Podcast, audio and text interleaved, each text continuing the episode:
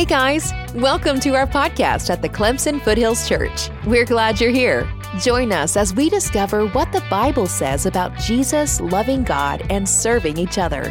Feel free to visit our website at clemsonfoothills.com and find us on Facebook at Clemson Foothills Church. At CFC, we're just a group of people following Jesus and helping others do the same. So hopefully, this podcast will be useful to you. Now, let's dive into the episode for this week.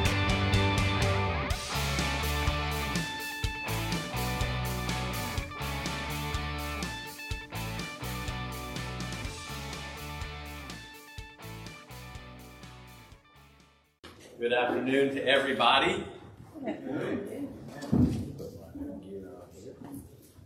We're going to take a moment before we get into our reading for the day and the text that we'll be dealing with and, and um, hopefully like center us in a really, really, really great place. Maybe we aren't there yet. And what I mean by that is it's really easy to come to church and still kind of be scatterbrained. Like there's lots going on in life, and there's lots going on here, and there's lots that might be coming up this week, and we can be like everywhere except in the present like place and moment. And again, not what I want to be very clear about. We're going to take a moment to pray, and I want you to pray on your own, just silently where you are, for one really specific reason is that you hear the words of Jesus. Okay, it isn't it isn't that we get focused so you can hear this magnificent lesson that I have, or that any speaker. This is beyond us here. This is for the rest of our lives. Is this idea of praying that God, we hear Your voice, um, that it doesn't get kind of mixed up and all the other noises and all that kind of stuff. So let's take a moment and just have some time of silent prayer, and then we'll continue.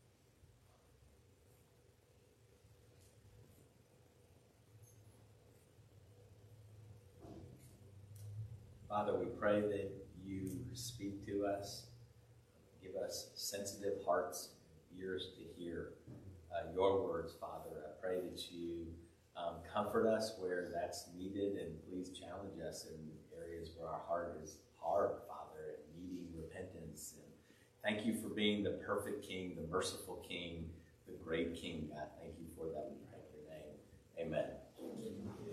Okie dokie. So let's go ahead and get started we're in the midst of this um, whole kind of series on, we began, what did Jesus mean? What did he mean when he said some things? And we brought some scriptures up that traditionally have been very misunderstood or scriptures that have evoked some pretty significant emotion inside of us. And what we've been really trying to do together, what I'm asking us to do, is to let our, our our opinions, allow our, allow our past ideals to be challenged by the Word of God. I think sometimes it's really easy to go, well, I know that scripture already, and I already know what it means, okay?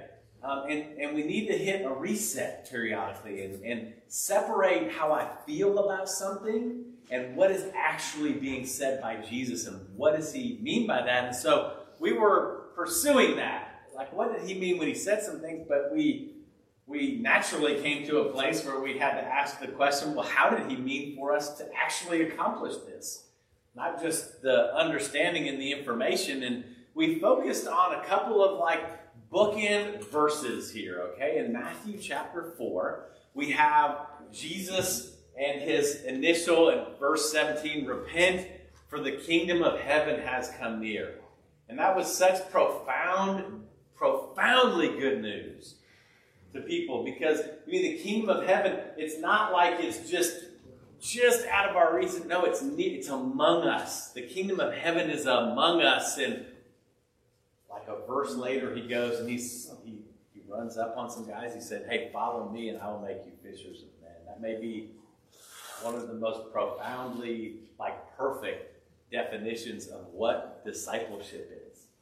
That very verse right there is the idea of follow me and I will make you fishers of men, right? Of becoming apprentices of Jesus. And that's very important to what we're talking about is as an apprentice, just, and I've used, I, so my own example of this is just in this kind of fantasy world of my own brain of wanting to be at some point like a blacksmith of some sort. Okay, I don't know why that always. I just think it'd be really neat to do that, but you would need to be an apprentice, and you would go and you would learn and you would watch and you would be humble and teachable, and that would be the expectation is the the art would be passed along, right? And it's the same here is that we're apprentices and we're lifelong apprentices. Our, our goal is it would be fantastic to be like our king. That would be fantastic, right? But having the heart of an apprentice of follow me with the hope that me and you, okay, when, when he has like inserted his Holy Spirit inside of us, that became a, became a transforming process that happens and you can't actually stop that from happening. We can kind of squelch it and we can we can suppress it, but the Holy Spirit is meant to change us into what fishers of men, and that for your for fishermen that makes sense. Okay, for everybody else, you're like a fisher of men. That's maybe a little bit strange, but simply put, Jesus is saying, "I'm going to turn you into me. You're going to do what I do on this earth." All right? And so he says that, follow me and I will make you fishers of men. And we have this other verse way over at the end of Matthew when he said, All authority in heaven and on earth has been given to me. Go and make disciples of all nations, baptize them in the name of the Father and the Son and the Holy Spirit, and I'll be with. And, and we use those as our bookmarks, and you can probably tell if you're just joining us with this to see how different past theologies, emotion, mistreatment of Scripture, even at times, can give us kind of weird kind of feels about that. But what we're trying to do is kind of wrap our arms around okay, Jesus, how do you want us to do this? How do you want us to go and do this? And right in between, so we have these. I love Matthew. I, that's one my favorite gospel is Matthew. Okay, and couched between Matthew chapter 4 and you have this great calling, and then you have Matthew 28 of this great commission, is you have this kind of sandwiched in there, is this really this how to, this great curriculum of the Sermon on the Mount. Like Jesus very clearly saying, This is how my kingdom will be. This is this is what kingdom life is like and not individually, he actually know, like collectively, this is what my people will wrap their arms around. It will be like this. One of the most popular verses that we know is Matthew 22, verse 37, when Jesus is approached and they said, Well, what's the greatest command? He said, Love God with all your heart, soul, and mind. The second one is just like it. Okay, that's very important to understand. Yeah. Okay, because he's saying that second one is not really second, it's the same okay, is love God with all your heart, soul, and mind, and love your neighbor as yourself, okay? And so they're sandwiched in there. And sim- really, the simplest way to put this is Matthew 22 37, that idea of how do we do that, is expressed completely in the Sermon on the Mount. Like, how are we supposed to do this? What does it mean to follow you? What does it mean to be transformed?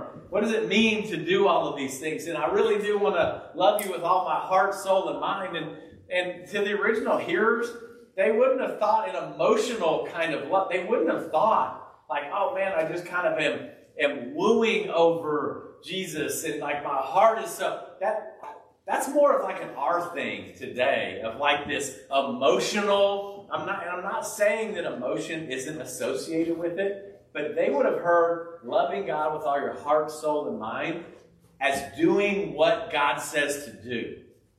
It would say that's how you know, okay? And so turn over, if you would, to Matthew chapter 5. So here's this idea of Jesus as he's taking, as he's taking us right here, right now. And he's walking us through this. what did he envision? What did he envision would, would it be like when he first, you know, said to his guys, like, follow me and I'll make you fishers of men? What was Jesus thinking of, like, would come of that? What was this looking like? Right? We, we think that he was thinking of, like, church and all that kind of stuff, right? Now, now here's the interesting thing. Like, the church here is, is truly meant to be an outpost of the kingdom of God. Here's the difference why the church isn't the kingdom of God. Because you can be a church member and not be in the kingdom of God.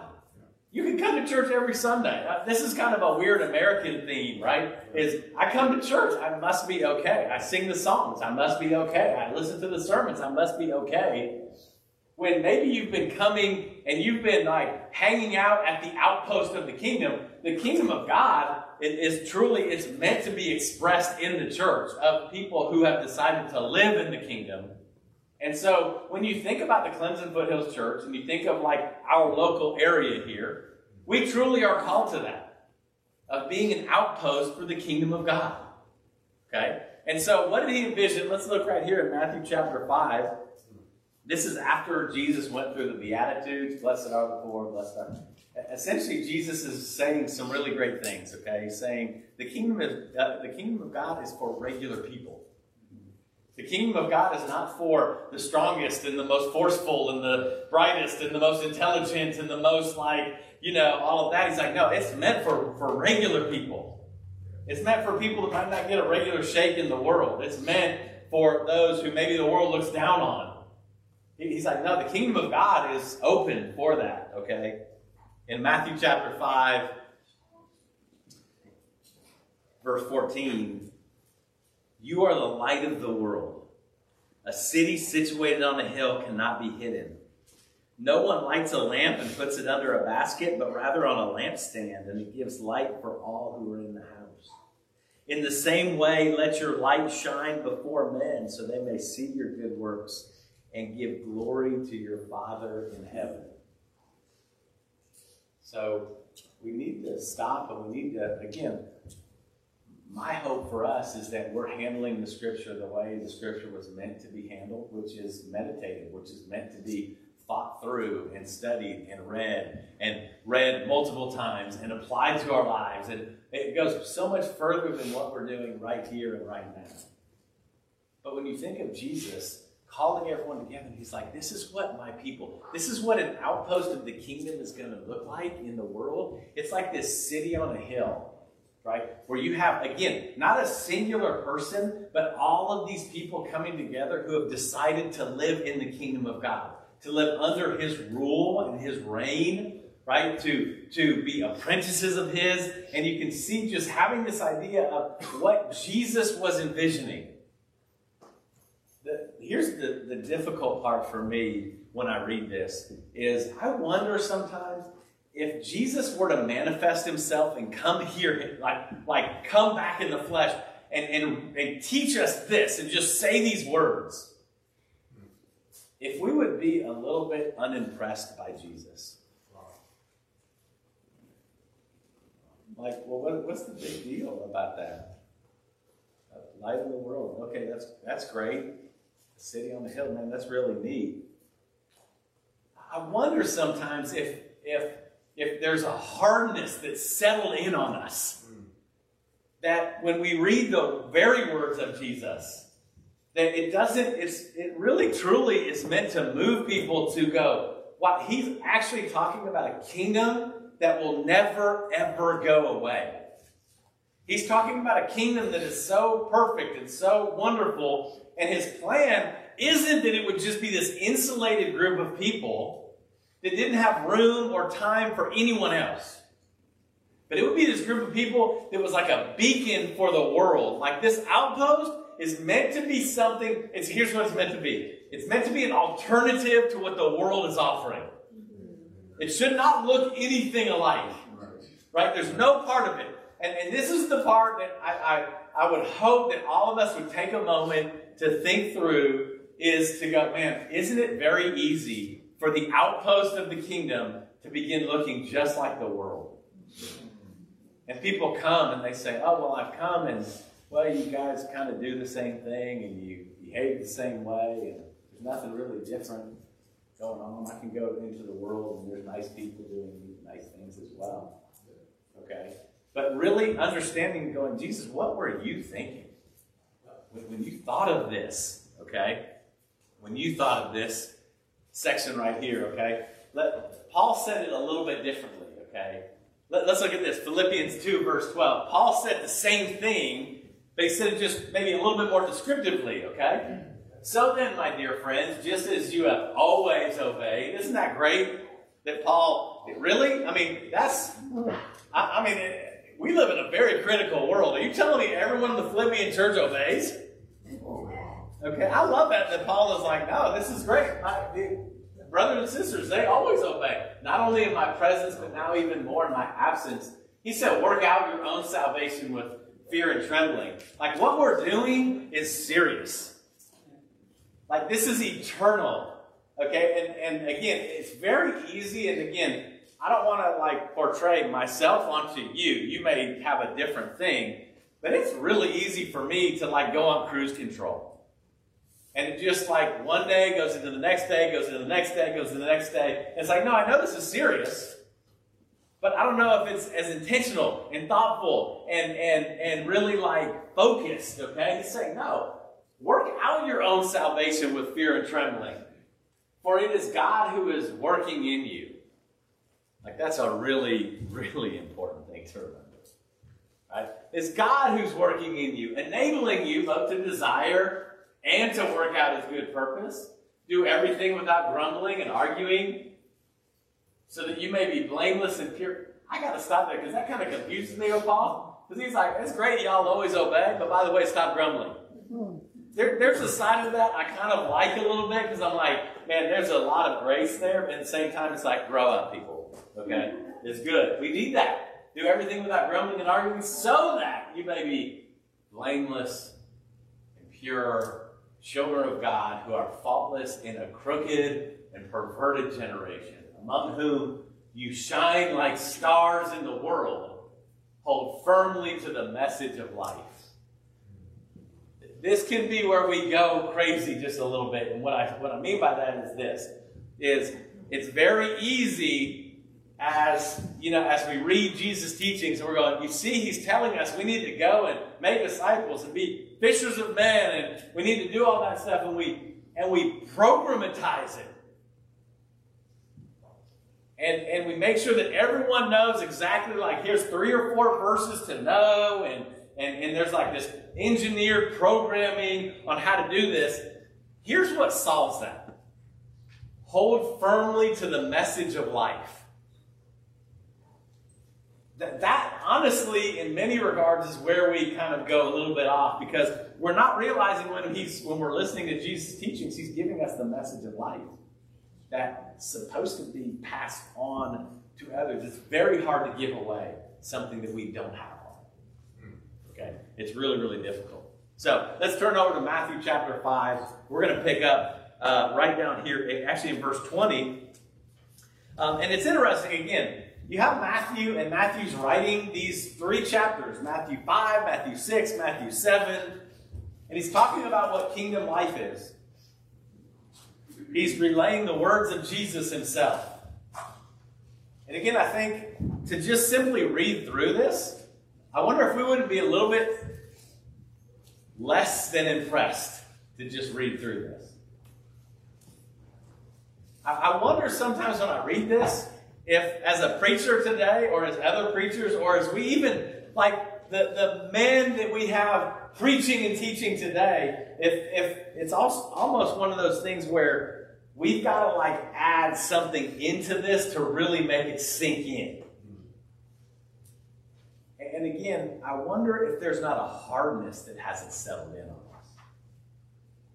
To be able to hear the words of jesus and allow them to penetrate and allow it to change us and allow it to bring us to decisions. Like some things need to change simply because our King is saying it, okay? Matthew 20, I tell you, unless your righteousness surpasses that of the scribes and Pharisees, you won't enter the kingdom of heaven. That's a high calling right there. Okay? But it goes on. You've heard that it was said to our ancestors, don't murder. And whoever murders will be subject to judgment. But I tell you, everyone who is angry with his brother will be subject to judgment. Whoever says to his brother, fool, will be subject to the Sanhedrin. But whoever says you moron will be subject to hellfire. So if you're offering your gift on the altar, and therefore you remember that your brother has something against you, leave the gift there in front of the altar. Go and be reconciled with your brother, and then come and offer your gift. Reach a settlement quickly with your adversary while you're on the way with him, or your adversary will hand you over to the judge, the judge to the officer, and you will be thrown into prison. And I assure you, you will never get out of there until you've paid the last penny. Okay, this is what the kingdom is like. Is this good news? Is this a kingdom that you would prefer to be in versus the kingdom of the world? In the world, we live in a kingdom that thankfully is like, no, if you murder somebody, yes, you will be judged by that, okay? How much greater is it to know that we live in a kingdom that he's saying, no, no, no, you don't, you don't show contempt towards others in the kingdom. You, you don't name call. That doesn't happen in the kingdom of God. Okay? This is bordering on, I mean, like we use words like the translators, like, moron and all that kind of stuff, okay? We're kind of like, oh, that's silly. Except this is really strong language, meaning like it's this contemptible nature of, of, of completely just right. It's just complete disregard. I don't know where this lands with you. Everything that we read isn't probably going to be your thing. But when you read that, is you know maybe it is. Maybe this is one of those things that when you're at home, when you're by yourself, when you're with friends or family or something like that, that this is one of those things. He's saying, here's the deal: is um, I tell you, everyone who is angry with his brother will be subject to judgment. Right? What an incredible kingdom that says, not that you won't ever get angry, but he says, listen, without there being reconciliation, like the kingdom is based on reconciliation. This is boring. This, this is boring. What does this have to do with real life? I don't know. I don't. I mean, it's just. Here's the deal: is just even reading that, I feel like it's like, man, can, can, can you pass this and hurry up a little bit? We don't do this, or, or worse, we think we're already kind of okay. Like I don't need to hear this. And there's not much more. Here, here's the interesting thing: is is if if this is you and, and it's just unidentified, then there's not much more to say. If this is you and you've identified it, there's not much more to say. Except he's calling us to something different. He's saying, like, stop right now and be reconciled. And don't just say it, okay? It's so easy to do that. No, I'm reconciled. Without that being true. He said, leave your gift there in front of the altar. Go and be reconciled with your brother. When you're he said, This is how it will be. This is so different than in the world. This may be one of those places where the kingdom and the world can begin to overlap and look, because you may have come here this morning and you are harboring some significant bitterness towards brothers and sisters that you will not let go of. And here's the message we have to be clear that is not the kingdom of God. That isn't the kingdom of God. If our king were to come in here, he would say, No, don't ruin my kingdom by being unreconcilatory. There you go. Yes, right. I mean, that's a lot of there's a lot of syllables there, okay? But don't do that. You've heard it said, don't commit adultery. And I tell you, everyone who looks at a woman to lust has, uh, for her, has already committed adultery in his heart. If your right eye causes you to sin, gouge it out and throw it away. It's better that you lose one part of your body than for your whole body to be thrown into hell. If your right hand causes you to sin, cut it off and throw it away. It's better that you lose one part of your body than for your whole body to go into hell. Again, there's not much more to be said here. If you go, listen, I, I get it, don't commit adultery. Okay, I get it. Like, don't cheat on your spouse. I get it, don't do all that. He's like, no, no, no, no. Like, if you look, for, and this isn't just men, this is men and women. Right. If you look to do that, okay, here's the thing. This is why this is so important relationally, is that even when I'm looking at somebody, if my goal is to take something that isn't mine, use somebody, or this is really a boundary issue, is the idea I have so little respect for you. I have so little respect for you as a human being that all you are is a sexual object. Jesus is saying in the kingdom it can't be that way. All right? There is honor and there is integrity and there and here's the thing. Maybe this may be one of those things that you've kind of like like slowed down on you. You're not as thoughtful about. You're not as focused in. Maybe you've never been focused in on this. But he's saying, here's the deal: is everyone who does this has already committed adultery in their heart. He's saying this is not how the kingdom of God is. Like when you come in to the outpost of the kingdom of God, you can trust that relationships will be reconciled. You can trust that people will honor your body even in their own minds. Like there's there's a level of trust to know that this is why we can actually love each other. Because all of the things that mess relationships up in the world, Jesus is going, no, that's not how it is here, though. Amen. Right? There, there is a there is a sexual ethic, and and and, and again, man, there's I, it's hard to make that more challenging than it is just plainly written there. It's hard to make it more than that without there being a level of like introspection on our part, without there being like this idea of this true sexual ethic in the kingdom of God, without us really truly like examining our hearts. He said, whatever it takes to like not be engaged in that, okay? And and, and again, there, there's a lot that goes with that. But he's like, make sure that there's decisions that are made that are preventing this or keeping this from happening or leading us away from this.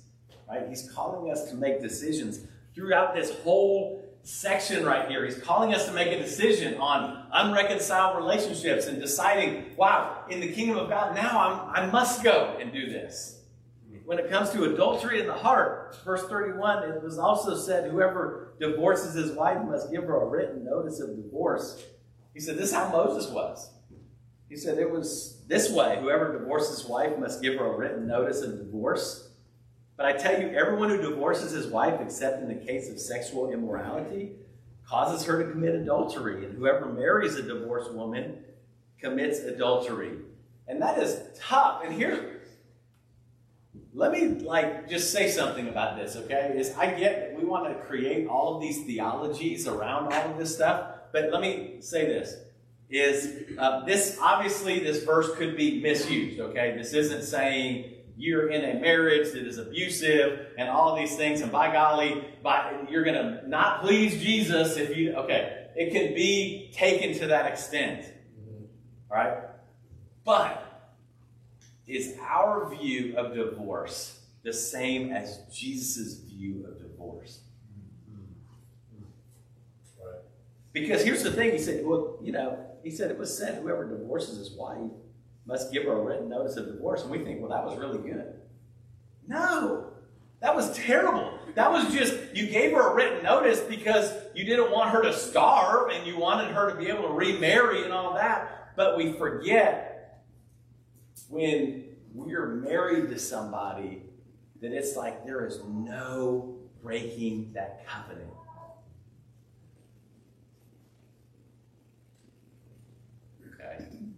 I know that's really tough. And it's very easy to go, oh, is, is, is Jesus like just excluding me? He trying to shame me? Is he trying to do all these things? Jesus interacted with people who were divorced and caught in adultery and all that, and he was still calling them into his kingdom. But could you imagine being in the kingdom of God and he would go, It's okay to get divorced? That's terrifying. I can't imagine being married and thinking that, man, like, like one day it would be okay for us to not be together, for, for this union that we've had, to not stay together. Right? We, we live in a world where divorce is so prevalent that it's almost kind of like we've, we've created a, a side theology about divorce and going, well, maybe I fit into this right here. Okay? This is what I'm going to share. You may read this and go, man, I fit into this right here. Like, this is making me feel uncomfortable. I don't know how to feel about it. Here's the deal is we've got those are the times we've got to sit in the teachings of Jesus.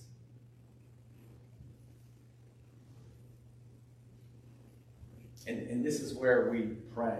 This is where we, because I think it's so easy to become defensive. And it's so easy to go, no, you don't understand the theology. You don't understand, but there, but this situation, but that situation. Could it ever be possible that we make a decision in marriage that was not honoring God? I mean, there, I can't speak for everybody in every place in every situation, but maybe there was a time to go, wow, I, in all humility, I, I blew it. And throwing myself on the mercy of God, that's a good thing. Okay? But he's also saying, listen, in the kingdom of God, thank God yeah. that the kingdom of God is about union and togetherness and trust and all of these things. Again, you've heard it was said to our ancestors, you must not break your oath, but keep your oath to the Lord. I tell you, don't take an oath at all, either by heaven, because it's God's throne, or by the earth, because it's his footstool, or by Jerusalem, because it's the city of the great king. Neither should you swear by your head, because you cannot make a single hair white or black. You can now, I think, but neither should you swear by your head, because you can't make a single hair white or black. But let your word yes be yes, and no be no. Anything more than that is from the evil one. Okay? I have to say this with Judge Bailey here, okay? If you go into his court and he asks you to take an oath in front of him, you can do that as a Christian. I swear to tell the whole truth, you know, all those things. Do they do that in court still?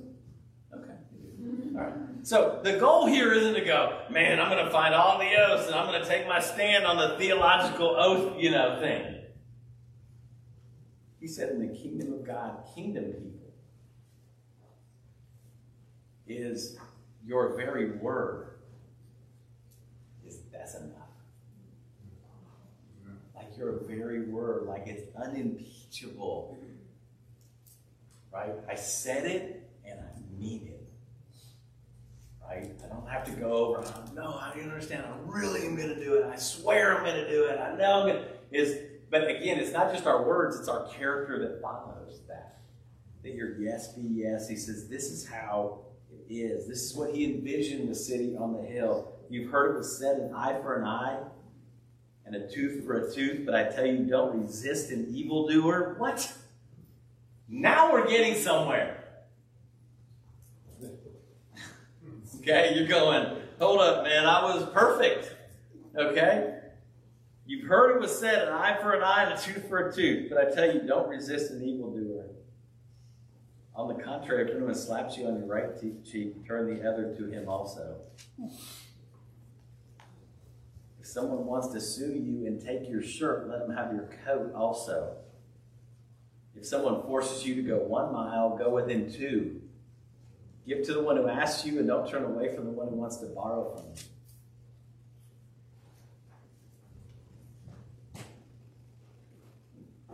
We do a great job, and, and thank God for our 24 hour news cycles and our 24 hour news stations. I, I love that CNN and MSNBC and Fox News and all of them do such a great job of reminding us who it is we can hate righteously.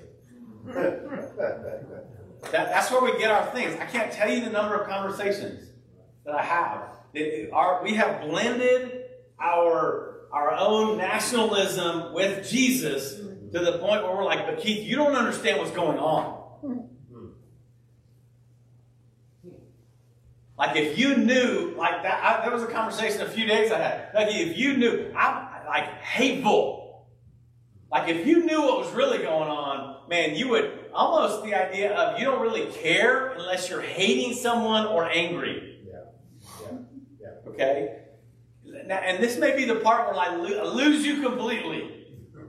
Okay? Because you're going, there's no way. Right? I'm not listening to this. Because we have wars going on. And we've created religious, like, subscripts under war. But these people are good, and these people aren't good. Meaning, these people can be loved and supported, and these people shouldn't be. Okay? So, wherever you are on the political spectrum, let's talk about just like our world today, right? Pray and love and care for Israel. The Palestinians are terrible, they're hateful. Don't ever take comfort in thinking that hating somebody is a Jesus thing. Right. Don't ever take comfort in that. Okay? I don't care who says what about anything, but if you knew about them, here's what I know for sure about a Palestinian or Israel, Israelite or an American or someone from Spain or someone from Portugal or someone from Germany is we all are absolutely, you know what we do really, really well? We hate each other really well. Yeah. I know that for a fact. This may be the place where the outposts of the kingdom right now may be most stark. All right? And so that's that's one of the things to keep in mind. If that's kind of what you're saying out there and, and, and putting out on social media and all of those things, I'm going, listen to the teachings of Jesus here.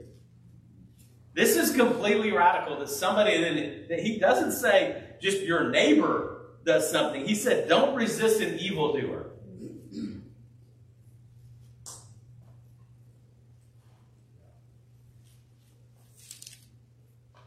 Don't resist an evildoer. So let me make the argument. Sure. If I don't resist an evildoer, like, okay, here's the deal. If we don't, like, as a nation, resist an evildoer, then somebody's going to come and take us over, and then we're going to be, like, ruled by another. Yes, that's the point.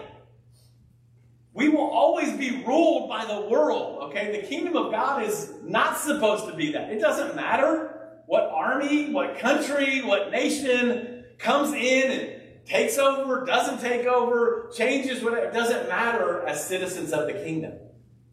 It doesn't matter. You go, but you don't understand, Keith. One day, this is what's going to happen in America. Could we be to a place to go, you want to know what? Here's the deal. I'm more concerned about the kingdom of God. Mm-hmm. I'm more concerned about the kingdom of God. Right. Like, that's what matters. Here's what I know in the world governments will, like, do their thing, you know? Yeah. Don't resist an evildoer. In fact, turn the other cheek. If someone wants to sue you, let them have your coat and your shirt. You've heard it was said, love your neighbor and hate your enemy, but I tell you, love your enemy. And pray for those who persecute you. I wonder how many prayers there have been in our lives for Palestinians and Muslims Yeah. and people we consider terrorists and all of these different ideologies that we disagree with. Right. Okay? I wonder how many times that has been prayed for in our own lives. Okay? And you go, man, this is this is crazy. No, this is what Jesus is saying. Actually, the kingdom is is supposed to be like. Is that we're praying that not just praying for our enemies like God be with them, but that your kingdom comes to them. Could you imagine the kingdom of God coming to enemies of people? Your own enemy. That's what he's saying it should be different, okay? It brings a level of, like, in a weird way, it brings a level of peace. it brings a level of peace. Because here's the thing is, is once my heart starts getting wrapped up, and you notice kind of like this theme from the beginning here about just being angry and retaliation and enemies and and all of these things is it's really fascinating how intertwined anger can be in our own hearts and then we're okay with that. Mm-hmm. And he's saying no pray so that so that you may be sons of your father in heaven. He causes his sun to rise on the evil and the good. He sends rain on the righteous and the unrighteous. For if you love those who love you what reward will you have? Don't even the tax collectors do the same and if you greet only your brothers, what are you doing out of the ordinary? Don't even the Gentiles do the same. Be perfect, therefore, as your heavenly Father is perfect. This is hard. Wow. This, this is really, really difficult. But this is the kingdom that we've been called into. Yeah. This is, he said, hey, come in here, and this is what our Father and our King is about. This is a beautiful place to be. This is the perfect place to be. This is an amazing place to be. What do we do with this? We, we read this. We pray about this. We read this again. We pray about this. We examine our hearts. We pray about this. And we repent. And we come to decisions. And we talk about this to one another, okay? This isn't just a one kind of thing. But this is like, how do we do this? How do we continually do this, okay? He's not giving us new laws. He's not giving us new suggestions. He's not giving us new theories. This is a new way of life. He's giving us a new way of life. Do you read this, and is there any thought that comes into your mind of going, I need to be an apprentice to learn how to do this? like, this is really tough. From a sexualized world we live in, to a hateful world we live in, to a just a world to where there's no reconciliation and there's just hate being spewed between people and anger and all that kind of stuff. I would hope that we would come to a place and go, I need to be an apprentice of this king to learn how to do this. Like he truly does have the words of life. So again, what do we do with this? We, we keep going through this. We keep praying through this. We keep talking about this with one another. We repent of these things that we're falling short in. We agree with him and not with us. We, we let the defensiveness come off to the side and, and go, okay, let me, let me let my defensiveness come over here so I can like be with Jesus. All right? These things can evoke a whole lot of different things. Thanks for joining us. If you'd like to learn more about us or have any questions, please visit clemsonfoothills.com. You can also text Foothills to 94000 to stay up to date on everything going on here at CFC.